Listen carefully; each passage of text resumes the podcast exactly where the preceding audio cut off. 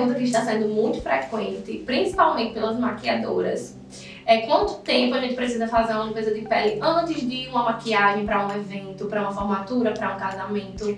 E eu digo que 10, 15 dias antes do evento é ideal que se faça essa limpeza de pele. Porque a pele, durante 5 dias após a, a, limpeza, ela fica sensibilizada.